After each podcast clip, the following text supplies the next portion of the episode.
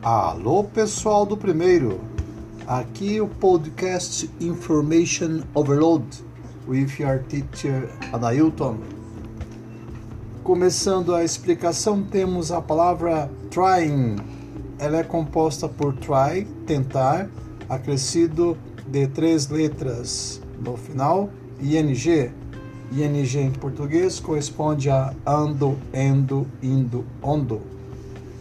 Portanto, trying é o tentar, mais ando, endo, indo, ondo.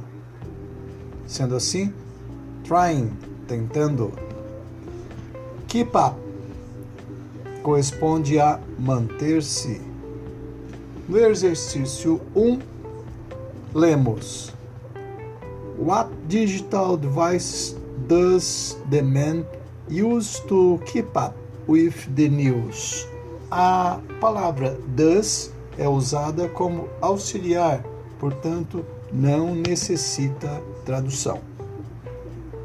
Mas abaixo você encontra What did the woman ask him?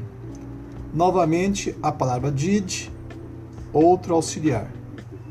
Sendo auxiliar, não precisa traduzir. Mas aqui, além disto, a palavra did dá um sentido de passado. Então, o que aconteceu? É nesse sentido que a pergunta está sendo feita. Mas abaixo temos What do you do? O primeiro do é auxiliar, não necessita tradução.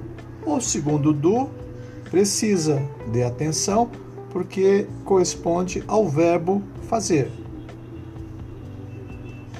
Mais adiante você encontra a palavra character. Corresponde a duas traduções, personagem e caráter. Essa atividade não fala de caráter, portanto, character, personagem. Não é uma atividade complexa, mas requer atenção, ler também com atenção, entender as questões e responder. Tendo dúvidas, como sempre, mande no e-mail institucional. Até mais!